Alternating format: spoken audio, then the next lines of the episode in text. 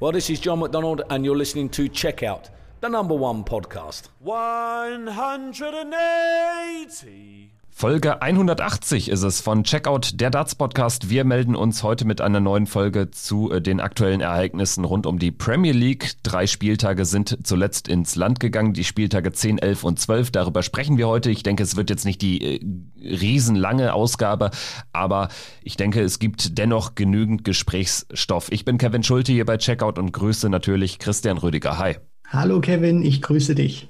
Ja, wir reden jetzt vielleicht oder hoffentlich über die letzten Tage Darts äh, vor leeren Zuschauerrängen. Also das äh, wäre natürlich jetzt die Hoffnung, die sicherlich alle haben rund um die PDC, die auch wir als, als Beobachter natürlich haben. Es soll ja dann äh, für den letzten Premier League Block jeweils 1000 ähm, Zutrittsberechtigungen geben und wie man jetzt gehört hat, sind die Playoffs sogar schon ausverkauft. Also dementsprechend ähm, brechen da jetzt bessere Zeiten auch für die PDC an. Wir wollen natürlich aber auch über das äh, Sportliche sprechen, über die Ereignisse der letzten drei Tage. Und Christian, vielleicht, bevor wir jetzt so, so on Detail reingehen, wie haben dir die drei Tage Darts gefallen? Ja, Kevin, also es war, fand ich, wirklich teilweise ein schwindelerregend hohes Niveau, was wir da gesehen haben. Natürlich stechen da so ein paar Partien heraus, wie zum Beispiel Aspinall gegen Vandenberg fand ich, hat ein super Niveau gehabt, beide über 100. Gary Anderson hat an den letzten beiden Tagen an Abend 11 und 12 wieder zurück zu seiner Form gefunden oder hat so ein bisschen die, die Zeit zurückgedreht. Das war wirklich gerade an diesem letzten Tag war das unfassbar stark, was der Flying Scotsman da gezeigt hat gegen Dimi Vandenberg. Michael van Gerven ist blitzsauber rausgekommen. Peter Wright ist, sage ich mal, jetzt das Sorgenkind praktisch. Er hat so Glenn Durant abgelöst. Der war ja das Sorgenkind an den ersten neun Spieltagen gewesen, jeweils Peter Wright, finde ich, jetzt an den Abenden 10 bis 12 und natürlich auch diese Partie dann von Michael van Gerven gegen James Wade, also wo Wade mit einem 110er Average äh, da rausgeht. Und diese Partie muss man ja am Ende sagen, klar und deutlich vom Ergebnis her mit 3 zu 8 verliert. Also man muss schon wirklich sagen, diese drei Abende, die haben wirklich sehr viel Gesprächsstoff geboten. Tatsächlich, du hast jetzt ein paar Namen angerissen. Michael van Gerven, sicherlich der alles überragende Akteur dieser drei Tage, auch als einziger makellos äh, da rausgegangen mit drei Siegen und äh, zwar gegen ja wirklich hochkarätige Gegner. Dimitri Vandenberg schlägt er mit äh, fast 110 im Average. Dann gewinnt er gegen Johnny Clayton, äh, gegen den er zuletzt mehrfach schlecht ausgesehen hatte und dann schlägt er in diesem Wahnsinnsmatch gestern James Wade mit 8 zu 3. Also das äh, fand ich sehr interessant zu beobachten. Peter Wright sicherlich auch ein Thema, ähm, das wir uns näher mal anschauen sollten, denn der war ja wirklich unter ferner Liefen mit drei Niederlagen, aber auch mit schlechten Leistungen. Josse de Sousa hat wieder überzeugt, mehr als überzeugt. Und ich äh, finde es auch interessant, dass Dimitri Vandenberg und Nathan Espinel beide jetzt doch noch so ein bisschen zittern müssen um den Einzug in die Playoffs.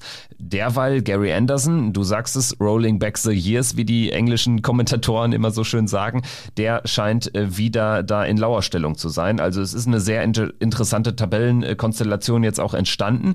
Ich würde sagen, wir gehen jetzt aber mal peu à peu die Tage durch, fangen an mit dem Mittwochabend, mit Spieltag Nummer 10, dem Auftakt in die, in die Rückrunde sozusagen der Premier League. Johnny Clayton gewinnt zum Auftakt gegen James Wade mit 8 zu 5. Danach setzt sich Jose de Sousa 8-3 gegen Gary Anderson durch. Van Gerven gewinnt 8-3 gegen Dimitri Vandenberg und Espinel schlägt Wright 8-5 ist jetzt kein Abend gewesen, der jetzt in die Geschichtsbücher eingehen wird. Nichtsdestotrotz hatten wir natürlich allen voran mit Michael van Gerven und auch Johnny Clayton zwei Spieler, die da wirklich ähm, richtig gut aufgetrumpft haben.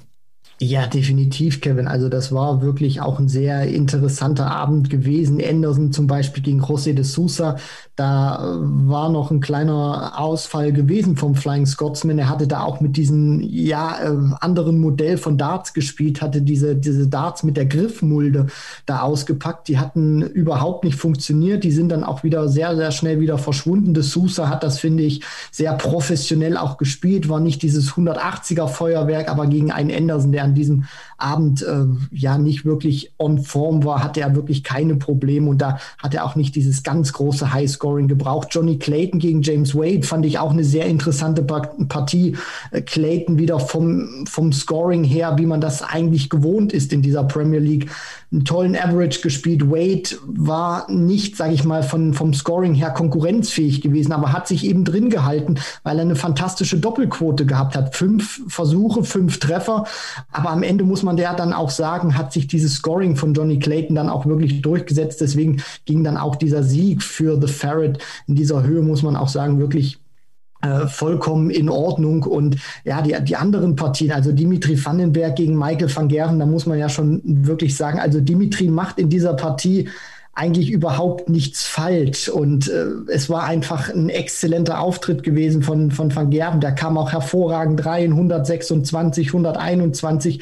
Also konnte sofort auch gute Momente kreieren, Kevin. Und das Match auch von vorne spielen, hat alles abgeräumt, war sehr variabel, nicht nur bei den 180ern, auch nur 171 zum Beispiel. Also auch andere perfekte Aufnahmen. Das war wirklich ein Monster-Auftritt gewesen. Ja, und bei Peter Wright, äh, da muss man schon sagen, ging das schon an Abend eins los, Kevin, oder an, an diesem ersten Abend des, des dritten Blocks, muss man ja sagen, wo er die Partie mit zwei verschiedenen Set-Darts spielt. Also er beginnt mit einem Set und wechselt dann im Match. Also da hat man auch schon wirklich gesehen, der fühlt sich überhaupt nicht wohl. Ja, und das hat sich ja die Woche dann wirklich durchgezogen. Also nicht wohlgefühlt schon an dem ersten Abend dieser drei Tage. Und äh, dementsprechend ist er aus diesem Loch auch nicht wieder rausgekommen. Und das war dann auch der Unterschied äh, zu äh, der Hinrunde.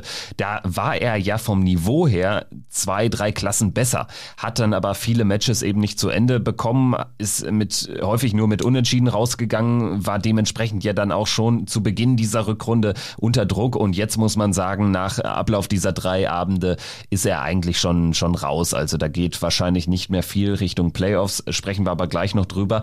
Äh, ich würde sagen, wir gehen mal weiter in äh, den äh, zweiten Abend dieser Woche, in den Donnerstag, Spieltag Nummer 11. Direkt angefangen natürlich mit einem sehr interessanten Match zwischen Nathan Espinel und Dimitri Vandenberg. Espinel zu dem Zeitpunkt die Nummer 1, auch die alleinige 1, weil ja Dimitri gegen Van Gerven verloren hatte. Dann setzt sich aber Dimitri durch in diesem Match, in einem sehr hochklassigen Match mit 8 zu 6 und ähm, ja, äh, sorgt dann wieder für Punktgleichheit bei den beiden. James Wade spielt gegen Jose de Sousa 7-7, da ein tolles Comeback von Wade und de Sousa kriegt mal wieder ein Match nicht zu. Gary Anderson gewinnt das äh, schottische Duell gegen Peter Wright, zu dem Zeitpunkt ja ein Keller, Keller-Duell und man wusste im Prinzip nur, der Sieger wird noch Chancen haben für die Teilnahme an den Playoffs. Anderson gewinnt klar mit 8 zu 3 und Van Gerven schlägt Johnny Clayton, wie eben schon angekündigt abgerissen mit 8 zu 5. Gut, es gab da ein paar Schlaglichter an dem Abend. Van Gerven äh, besiegt jetzt seinen Angstgegner zuletzt. Gary Anderson zerstört, kann man nicht anders sagen. Peter Wright auch seit langem mal wieder eine richtig starke Leistung auch vom Average von Gary Anderson. James Wade gegen D'Souza fand ich sehr interessant das Match, weil D'Souza wieder auf die auf die Triple 20 wieder unfassbar gut war, dann auch äh, sein sein Doppel 18 Doppel 18 Move bei 72 Rest wieder ausgepackt hat. Das war wieder ein wilder Auftritt. Nathan Espinel gegen Vandenberg, das war ähm, ein Match, das einfach ja, es, es lief schnell, irgendwie hatte einen guten Rhythmus, also das, das habe ich auch sehr gerne angeschaut. Insgesamt hat mir der Abend äh, ein bisschen besser noch gefallen, weil er noch ein paar, ich sage so ein paar mehr Schlaglichter hatte. Was waren so deine, deine Erkenntnisse aus diesem Abend? Ja, also die eine Erkenntnis ist natürlich gewesen, oder nach diesem 7 zu 7 von José de Sousa gegen James Wade, da habe ich mir schon nach dieser Partie gedacht, das kann eine Partie sein, die das Special One wirklich hinten raus auf die Füße fallen kann. Denn wenn wir mal auf die Tabelle schauen, ich gehe jetzt schon mal einen Spieltag dann weiter. De Sousa steht ja jetzt nach diesen zwölf Spieltagen bei 14 Punkten. Das heißt, wenn er dieses Match gewonnen hätte, ich meine, er hat 6 zu 2 geführt und ein Spieler seiner Klasse, der hat ja auch wirklich sehr, sehr gut gescored. José de Sousa hat 10 und 180er unter anderem ja geworfen, aber dann eben auch viele Möglichkeiten auf die Doppel hat liegen lassen. Und da hat Wade eben seine ganz große Stärke dann wieder ausgespielt und De Sousa dann natürlich noch äh, hinten raus gecatcht, obwohl er das hätte eigentlich nicht zulassen dürfen, der, der Portugiese. Und wenn wir mal diesen einen Punkt noch mit draufnehmen, dann hätte De Sousa jetzt Stand jetzt 15 Punkte und äh, wäre sogar von der Leckdifferenz her noch besser als Dimitri und würde sich auf Rang 3 einreihen. Somit ist er momentan punktgleich mit Johnny Clayton, der ein paar Lecks weniger äh, plus hat als José de Sousa. Deswegen, das kann auch so eine Partie sein, die ihm hinten raus wirklich auf die Füße fallen kann. Und da muss man dann natürlich auch so sagen, er hat da nicht einen Punkt gewonnen, sondern er hat da einen Punkt äh, verloren, Kevin. Das muss ich ganz offen und ehrlich so sagen. Dimitri gegen Nathan, sehr interessant auch gewesen für, für Dimitri, fand ich, gerade auch, weil er diese Partie gegen Van Gerven, wo er eigentlich nichts falsch macht, verliert und dann auch ein wichtiges Zeichen gegen Aspinall dann, dann zu gewinnen, auch dem seine zweite Niederlage beizubringen in dieser Saison. Der hat ja wirklich eine Serie hingelegt, Kevin. Nathan Aspinall, der war ja auch sehr lange Zeit ungeschlagen gewesen und dass er da auch dann nach dieser Niederlage gegen Van Gerven, die auch, glaube ich, vom Kopf her schon ein bisschen hart sein kann, weil du spielst ein bombastisches Match und gehst eigentlich vom Ergebnis klar und deutlich unter. Dann diesen Sieg zu holen, das, das fand ich gut. Gary Anderson war auch ein bisschen angestachelt gegen Peter Wright, deswegen kam wahrscheinlich auch so diese 104,63 zustande. Peter, da kam wieder nichts und Anderson hat ja dann auch gesagt nach diesem Match, also es gab ja schon welche, die hatten ihn jetzt abgeschrieben und da hat er sich gesagt, okay Leute, jetzt, jetzt zeige ich es euch mal. Also man hat Anderson auch wieder ein Stück weit gekitzelt, das hat er so gesagt in den Interviews. Viele Leute, auch Experten, haben ihn abgeschrieben nach äh, Abend 10 und jetzt will er einfach auch zeigen, dass diese Leute Unrecht haben. Und wir haben ja auch schon gesehen, wozu das äh, führen kann. Stichwort WM, als dann Wayne Mardell diese Spitzen losgelassen hat oder die oder die, diese Aussage besser gesagt, die Anderson als Spitze und auch ein Stück weit als Affront aufgefasst hat, äh, was das dann mit dem Flying Scotsman ausgelöst hat. Und ja, ganz kurz noch zu, zu Van Gerven da fand ich es auch sehr interessant, weil der hat nicht sein bestes Niveau gespielt, Kevin, aber der hat sich auch in der Phase, so in, in, in der mittleren Phase der Partie, fand ich, wo sie beide nicht so gut gespielt haben, hat er sich wieder rausgezogen. Und ich finde, das war auch so ein, so ein Unterschied gegenüber anderen Partien, wo er am Abend zuvor stark gespielt hat und dann am Tag danach abgefallen ist vom Niveau. Hier konnte er sich aus, aus dieser kleinen Schwächephase in der Mitte der Partie wieder rausziehen und hat dann hinten raus, das finde ich, wieder sehr gut gespielt. Wie hast du das da aufgefasst? Ja, tatsächlich. Hat äh, mir auch gut gefallen, denn ich hatte zwischenzeitlich das Gefühl, das ist jetzt wieder typisch für Van Gervens äh, Premier League Saison 2021. Er spielt überragend an dem Abend zuvor und danach geht's steil bergab. Ich hatte das auch, äh, wir hatten, wir hatten kurz äh, zuvor ja auch noch Kontakt und hatten, äh, da hatte ich dir, glaube ich, auch noch gesagt, so, es würde mich nicht wundern, wenn Van Gerven jetzt irgendwie ein 90er Average spielt. Jetzt war es genau. eine 95, aber er hat es am Ende ja dann auch kontrolliert gewonnen, weil Clayton jetzt auch, äh, das war natürlich an, an anderen Abenden dann auch so oder generell in der letzten Zeit so, dass der Gegner dann äh, sowas auch noch stärker ausgenutzt hat. Das war ja Clayton nicht gelungen. Und deswegen äh, würde ich behaupten, war dieser Sieg vielleicht sogar der wichtigste der ganzen Woche. Denn Van Gerven hat auch mit seinem 1B-Spiel gegen einen starken und immer noch äh, formstarken Johnny Clayton gewonnen. Ja, absolut. Und das ist ja dann auch nochmal so ein, so ein Sieg, der in diesen Facetten auch, glaube ich, Van Gerven nochmal mehr Auftrieb gibt, weil er halt A, dieses Gefühl jetzt auch gesehen hat oder oder verspürt hat, nach diesem Riesenauftritt gegen Dimitri Vandenberg, einen Abend später gegen Clayton, jetzt nicht vollkommen eingebrochen zu sein. Er hat sehr emotional auch, finde ich, gearbeitet. Also man merkt auch, dass er sich versucht hat, an jedem guten Moment, den er kreieren konnte, sich hochzuziehen, sich, sich zu pushen und das ist ihm auch gelungen. Und gerade dann auch dieser, dieser Wechsel, er kommt sehr gut rein, dann hat er wirklich eine Phase, wo er für, für seine Verhältnisse auch nichts trifft. Und das hat man auch ein Stück weit an seiner Körpersprache dann gesehen. Aber trotzdem schafft er es, sich dann nochmal rauszuziehen und dann am Ende wirklich ein ordentliches Match zu spielen, wenn man es gesamt betrachtet äh, sieht. Und dann natürlich, wenn man einzelne Phasen sich dann nochmal im Detail anguckt, wo er dann wirklich auch wieder bombastisch gespielt hat, nur dann eben diese mittlere Phase nicht so richtig gepasst hat und dann trotzdem gegen Johnny Clayton auch dann noch ein weiterer Faktor gegen einen Spieler, der ihn in der Vergangenheit sehr oft bezwingen konnte, sehr oft ärgern konnte, den dann natürlich auch wieder zu bezwingen. Also ich glaube, in vielerlei Hinsicht wird dieser Sieg Michael van Gerven in seinem Selbstvertrauen noch weiter nach oben gebracht haben. Und ich meine, er hat ja dann, wenn wir uns dann mal die Interviews auch angeguckt haben, gerade dann auch nach dem dritten Abend, der hat schon wieder die ein oder andere Spitze losgelassen, wo ich sage, muss das wirklich sein? Also Selbstvertrauen schön und gut, Kevin, aber es teilweise so zu übertreiben mit den Worten, finde ich auch für einen Michael van Gerven, auch wenn wir es kennen, ein bisschen grenzwertig ich weiß auch gar nicht, ob es ihm unbedingt hilft, dass er da jetzt nochmal so, so, so einen rausbläst. Ich hätte es fast cooler empfunden, wenn er irgendwie ein sehr lockeres, ein sehr cooles Statement abgeliefert hätte. Gerade jetzt äh, sind jetzt auch nochmal mehr als zwei Wochen Pause bis äh, zu der entscheidenden Phase der Premier League. Und das äh, wäre vielleicht sogar noch cooler gewesen, weil jetzt sind natürlich wirklich alle Augen dann auf ihn gerichtet, weil wenn er jetzt äh, tatsächlich wieder in so ein kleines Loch fallen sollte und sich irgendwie äh, dann nur in die Playoffs zittert oder generell die Premier League einfach nicht gewinnt, dann wird man immer an diesen 7. Mai denken und an die Aussagen von dort. Das ist richtig. Und das ist auch so ein bisschen die Befürchtung, die ich habe, Kevin, dass ihm diese Worte auch auf die Füße fallen könnten. Also ich möchte das mal ganz kurz auch ein bisschen wiederholen, was Van Gerven da so in diesen drei Tagen vom Stapel gelassen hat. Ich meine, drei Spiele, drei Siege, zwei richtig gute Leistungen und eine Partie gegen Clayton, die auch vom Kopf her er sehr gut gemeistert hat. Ich meine, er hat allen Grund natürlich zur Freude. Aber dann zu sagen, es gibt in der Premier League oder in dem aktuellen Starterfeld sehr viele langweilige Spiele, Spieler. Äh, wenn er sein bestes Spiel spielt, das weiß auch der Rest, ist er der Beste. Da kommt nicht mal ein Gervin Price ran, kann ihm das Wasser reichen. Ähm, das sind natürlich so Aussagen, wo, wo ich mir denke, wer ist denn der aktuelle Matchplay-Champion? Wer ist denn momentan noch der aktuelle Premier League-Champion? Wer ist denn der aktuelle Weltmeister oder die aktuelle Nummer eins der Welt? Also Van Gerven hält keinen dieser drei großen Titel momentan, ist da auch, äh, hat da auch keine gute Figur abgegeben. Letztes Jahr zum ersten Mal die Playoffs in seiner Geschichte verpasst, seitdem er dabei ist, Michael van Gerven. Und da hast du vollkommen recht, Kevin. Also wenn der jetzt an Abend 13, wenn die, wenn die, wenn die Fans wieder zurück sind, wenn er da eine Partie spielt äh, und die er ja auch schon gezeigt hat in, in dieser Premier League des Öfteren, wo da das Qualitätspendel bei ihm wieder deutlich nach unten ausschlägt, dann sind natürlich die ersten oder die, die, äh, dann, dann wird er natürlich sofort wieder an diesen Aussagen, die ich teilweise auch ein bisschen für überspitzt halte. Also,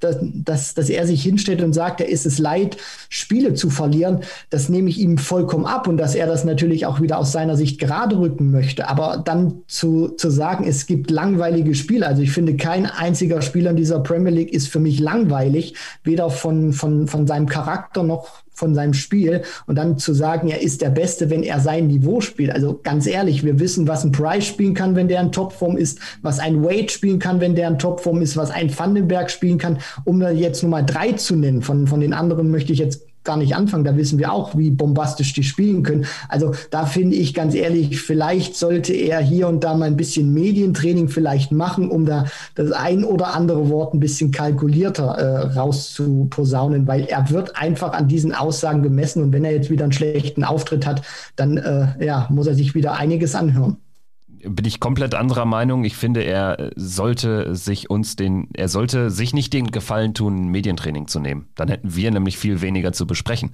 Also ich glaube, das ist etwas, was im Darts äh, unfassbar erfrischend ist, dass die Leute tatsächlich, und mal Michael van Gerven ist sicherlich einer von denen, Klar kann man danach darüber streiten über diese Aussagen und wir kritisieren aber, ihn Kevin, auch manchmal Kevin, dafür. aber Kevin, ja. Ganz kurz, also Medientraining ist vielleicht ein bisschen überspitzt, aber hältst du es für, für angemessen, wenn sich Van Gerven, der ja sehr frei von, von der Leber redet, dann hinstellt und sagt, es gibt in der Premier League langweilige Spieler? Also ich finde, da sollte er seine Worte hier und da schon ein bisschen mal dosierter einsetzen, weil äh, das, das finde ich einfach so, ist, ist meiner Meinung nach auch ein bisschen unpassend und auch respektlos gegenüber den, den anderen Spielern. Ja, ich teile die Meinung von Michael van Gerven nicht und bin äh, ganz deiner Meinung und sage auch, es gibt keinen langweiligen Spieler da. Ich weiß auch gar nicht, was das für eine Definition sein soll. Also äh, gerade diese Premier League ist ja unfassbar bunt und so und man kann Langeweile als Begriff auch nicht darauf anwenden, dass irgendwie jedes Jahr die gleichen spielen würden und sich an der Spitze nichts tut. Also das ist ja im Dartsport äh, ganz anders als in vielen anderen Sportarten. Ich sage aber trotzdem, dass, dass ich nicht hoffe, dass wir irgendwann nur noch weichgespielte Aussagen bekommen. Nein, Denn, das, das nicht. Nein, nein. Das, und das ist immer so ein schmaler Grad. Ne? Ja, genau, genau. Aber aber vielleicht hier und das, das ein oder andere Mal ein bisschen überlegen, welches Wort ich vielleicht raushauen könnte und nicht immer so komplett weg von, von, der, von der Leber, weil ich habe so teilweise den, den Eindruck, Van Gerven sagt erst was und denkt dann drüber nach. Vielleicht auch bei gerade jetzt so boring Players erst nachdenken, dann sagen. Äh, das wäre vielleicht so mein Tipp an, an MVG. Ja, tatsächlich, ich hatte ja auch gesagt, ne, dass er da aufpassen muss bei solchen Aussagen. Er ist ja schon auch mit solchen Aussagen das ein ums andere Mal auf die Füße gefallen. Peter Wright allerdings auch. Der hat gesagt, ähm, dass im Prinzip, ja, oder er hat im Prinzip Michael van Gerven auch die Qualität abgesprochen und sich selbst da in sein sehr hohes Licht geworfen. Und jetzt fällt er da äh, auf solche Aussagen natürlich auch zurück, weil aktuell gerade gar nichts geht und er wahrscheinlich in dieser Premier League auch nicht mehr viel reißen wird Man muss natürlich jetzt vielleicht auch ein bisschen gerade rücken. Michael van Gerven hat die Aussagen nach dem Sieg gegen Johnny Clayton ja getroffen und gegen James Wade dann sogar leistungstechnisch nochmal ein richtiges Statement gesetzt. Also ich äh, war eben auch durcheinander. Es war ja schon ein Tag, Tag, äh, Tag zuvor. Also dementsprechend, ähm, ja, wird man jetzt aber natürlich trotzdem auf ihn schauen. Wie kommt er aus dieser sehr langen Pause heraus? Das ist ja jetzt auch eine sehr besondere Premier League einfach. Dann gibt es diese blockweisen Spieltage. Jetzt gibt es nochmal 17 Tage Pause dann wird zu Ende gespielt bis in die Playoffs. Ich meine, da kann auch ein Gary Anderson ist jetzt auch nicht mehr weit entfernt, wenn er da irgendwie nochmal eine gute Woche hat, sich irgendwie in die Playoffs spielt und dann da mit einer guten Form äh, äh, ähm, an dem Playoff-Abend äh, ans Oki tritt, dann heißt vielleicht der Premier League Champion Gary Anderson und das wäre dann natürlich ein wahnsinniger Run, denn äh, er stand auf Platz 8 nach der Hinrunde. Also macht viel, vieles möglich, diese aktuelle Premier League. Und ich würde auch sagen, wir, wir schauen jetzt einfach mal drauf, was das Tabellenbild jetzt äh, für uns parat hält. Michael van Gerven mit 17 Punkten jetzt schon sehr, sehr gut da in Contention, was äh, die Playoff-Teilnahme betrifft. Nathan Espinel und Dimitri Vandenberg mit äh, zwei Niederlagen aus den drei Spielen in dieser Woche. Sie müssen jetzt tatsächlich wieder ein bisschen zittern, beide bei 15 Punkten. Josse de Sousa spielt sich aktuell virtuell auf einen Playoff-Platz, 14 Punkte. Johnny Clayton fällt raus, ebenfalls 14 Punkte. Gary Anderson 12 Punkte. Da sieht man, trotz zwei Siege in Folge, er muss immer noch ein bisschen was aufholen. James Wade fällt raus von Platz 4 auf 7 in einer Woche. Nur noch 11 Punkte da und äh, tatsächlich äh, sehe ich auch ja, so ein bisschen die Gefahr, wenn er jetzt selbst gegen, gegen Van Gerven für ihn untypisch krass scored und trotzdem nicht im entferntesten an etwas Zählbares kommt. Das sind natürlich die Spiele, die dann hinten raus auch wehtun. Peter Wright ist für mich raus, also da sehe ich tatsächlich äh, kaum noch Chancen, da irgendwie eine Rolle zu spielen, was die Playoffs betrifft, mit neun Punkten. Stand jetzt hätten wir Van Gerven gegen De Sousa und Espinel gegen Vandenberg in den Playoffs. Ich bleibe dabei, Espinel, Vandenberg, das ich traue beiden zu, weiterzukommen. Mich würde es jetzt natürlich auch nicht mehr wundern, wenn tatsächlich nur einer rausfällt, aber irgendwie bei Vandenberg ist so ein gutes Beispiel. Der spielt eigentlich eine überragende Woche. Dreimal klar 100 plus im Average, holt nur zwei Punkte, aber ist trotzdem jemand, den ich absolut äh, nicht da rausfallen sehe. Van Gerven ist punktetechnisch, leistungstechnisch äh, fast auch schon fast schon safe. Also ich glaube auch nicht, dass er jetzt irgendwie drei der letzten vier Spiele verlieren wird. Und dann würde es tatsächlich darauf ankommen, wer aus diesem, ja, vielleicht ist es ein Quartett des Sousa, Clayton, Anderson, Wade, die äh, beste letzte Woche erwischt. Also ich denke mal, ähm, Kevin, be bevor ich so mit meinen Ausführungen weitermache, was, was glaubst du denn? Wir haben ja jetzt Van Gerven 17, Espinel, Vandenberg jeweils mit 15, De Sousa mit 14, Clayton auf 5 auch mit 14.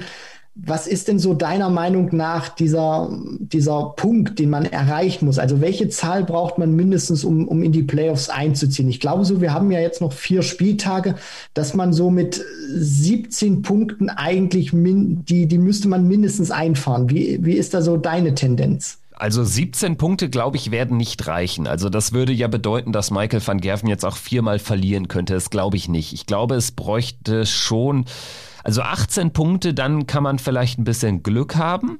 Bei Michael van Gerven habe ich schon das Gefühl, dass er Minimum irgendwie mit fünf Punkten aus den letzten vier Spielen rausgehen wird und da sind wir bei 20 plus. Also van Gerven ist für mich, äh, der wird, der wird weiterkommen, weil es gibt ja auch für, für einen Sieg nur zwei Punkte und es gibt ja auch noch massig direkte Duelle natürlich. Dementsprechend werden auch, äh, selbst wenn van Gerven jetzt äh, an Abend Nummer 13 gegen Espinel verliert, da werden ja nicht alle unter ihm zwei, zwei dreifach punkten können.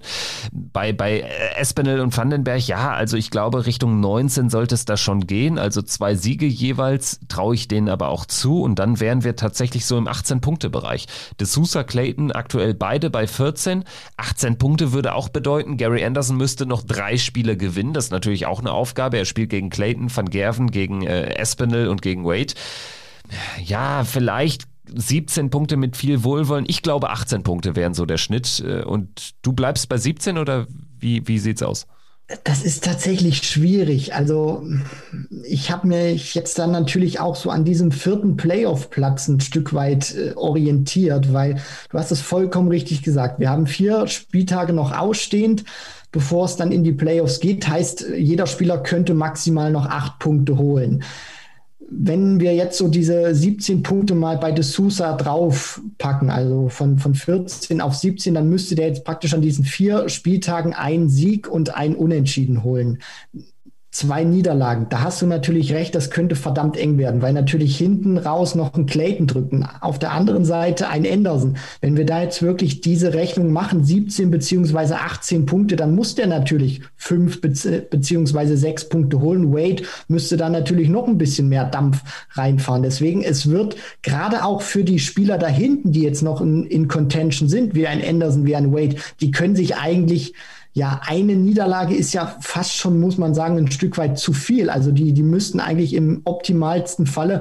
drei Siege, eine Niederlage, wenn nicht sogar alles gewinnen, äh, da, da rauskommen. Das, deswegen, das, das ist verdammt schwierig. Also 17 Punkte ist wahrscheinlich ein bisschen zu optimistisch geschätzt. Es wird wahrscheinlich gerade aufgrund der Qualität und weil wir nicht vergessen dürfen, Peter Wright, äh, ich glaube, das könnte auch wieder so ein Stück weit das Zünglein an der Waage vielleicht sein. Also es wird wahrscheinlich so sein, dass man eine große Punktzahl brauchen wird. Deswegen 17 mit sehr viel Wohlwollen, aber am Ende werden es wahrscheinlich 18, vielleicht sogar 19 sein müssen. Wir können ja mal äh, vor dem, dem Start dieser entscheidenden Premier League-Woche dann tatsächlich mal den, äh, den Tabellenrechner anwerfen. Ähm, ich meine, es gibt, glaube ich, keinen im Netz, aber wir machen das vielleicht selber mal, dass wir komplett durchtippen, unabhängig voneinander und das dann hier im, im Podcast auch erzählen, was dabei herauskommt. Ich glaube aber tatsächlich, wenn man sich so ein bisschen mit, mit beschäftigen würde, 17, 18, das wird so der Cut sein, tendenziell eher 18. De Sousa ist ein gutes Beispiel, damit würde ich auch diese, diese Tabellenschieberei beenden, aber er spielt jetzt noch gegen Dimitri Vandenberg, gegen Johnny Clayton, gegen Michael van Gerven und gegen Nathan Espinel. Mal angenommen, du hast gesagt, er holt noch drei Punkte, also er verliert zweimal, gewinnt einmal und spielt einmal unentschieden. Wenn er diesen Sieg gegen Johnny Clayton holt, dann könnten am Ende tatsächlich 17 Punkte reichen, weil Johnny Clayton ist einfach gerade punktgleich mit ihm und hat das deutlich schlechtere Leckverhältnis. Wenn, wenn er, wenn, wenn, wenn, wenn D'Souza gegen Clayton gewinnt, wäre das natürlich ein Faustpfand schon. Und dann irgendwie noch ein Punkt weiter Hamster, dann könnten 17 Punkte reichen. Also das ist natürlich immer auch von sehr vielen Faktoren abhängig. Aber ich würde tatsächlich sagen, wir, wir notieren uns das mal und machen, äh, bevor es dann weitergeht, ja sowieso noch eine Folge und werden das Ganze dann verlautbaren, äh, was, ähm, ja, was so bei unseren Tabellenschiebereien am Ende rausgekommen ist. Ich denke, 18 Punkte, dann, dann hat man sehr gute Karten am Playoff-Abend dabei zu sein. Christian, ich würde sagen, damit haben wir eigentlich soweit alles äh, besprochen für diese Woche. Ich überlege gerade mal, aber es gab jetzt auch keine weiteren Infos, außer klar, die Fans, das haben wir schon thematisiert und ähm, der Playoff-Abend schon ausverkauft. Gute Nachrichten für die PDC und ich bin sehr gespannt, wie das Ganze dann laufen wird. Wir machen aber natürlich auch in der Zwischenzeit noch äh, mindestens eine, aber eher sogar wahrscheinlich zwei Folgen. Richtig, Kevin. Und ähm, eine Information würde ich ganz gerne noch hinterher schieben, und zwar nämlich von, von gestern, wo ja Wade diese 110 gespielt hat. Da wurde ja im, im TV gesagt, äh, das sei der höchste Losing Average gewesen, den jemals ein Spieler in der Premier League ges gespielt hat. Das äh, ist ein kleines bisschen falsch gewesen. Das war der höchste Losing Average in dieser Premier League Spielzeit gewesen. Aber es gab zum Beispiel auch schon Phil Taylor 2015 gegen Raymond van Barneveld in Glasgow. Da hat Taylor 115,8 gespielt und äh, mit 4 zu 7 verloren. Also das nur noch mal so als kleine Korrektur. Es war der höchste Losing Average in dieser Saison von Wade, aber nicht der höchste, den es in der Premier League Saison oder in der Premier League jemals gab hätten wir das auch geklärt. Es war aber trotzdem ein sehr hoher Average ähm, für einen Spieler, der 3-8 verliert. Ich denke, so kann man es zusammenfassen. Hatte, oh ja. hatte sehr viel irgendwie jetzt so die gesamte, die gesamte Woche oder diese halbe Woche, diese drei Abende war schon sehr interessant und hinten raus macht die Premier League mir persönlich dann auch immer noch ein bisschen mehr Spaß, weil es sich halt auch immer noch mehr lohnt, auf die, auf die Tabelle zu schauen und weil es ja auch unfassbar eng ist, so auch in diesem Jahr. Vielen Dank auf jeden Fall an alle Hörerinnen und Hörer fürs Zuhören, fürs Dabeisein in dieser Folge, auch für die Zuschriften, die uns regelmäßig vor allen Dingen per Instagram erreichen. Ähm, gerne weiter so machen und ähm, ja, uns würde es sehr freuen, wenn ihr auf Abonnieren klickt in dem Podcatcher eures Vertrauens, wo auch immer ihr Checkout der Darts Podcast hört.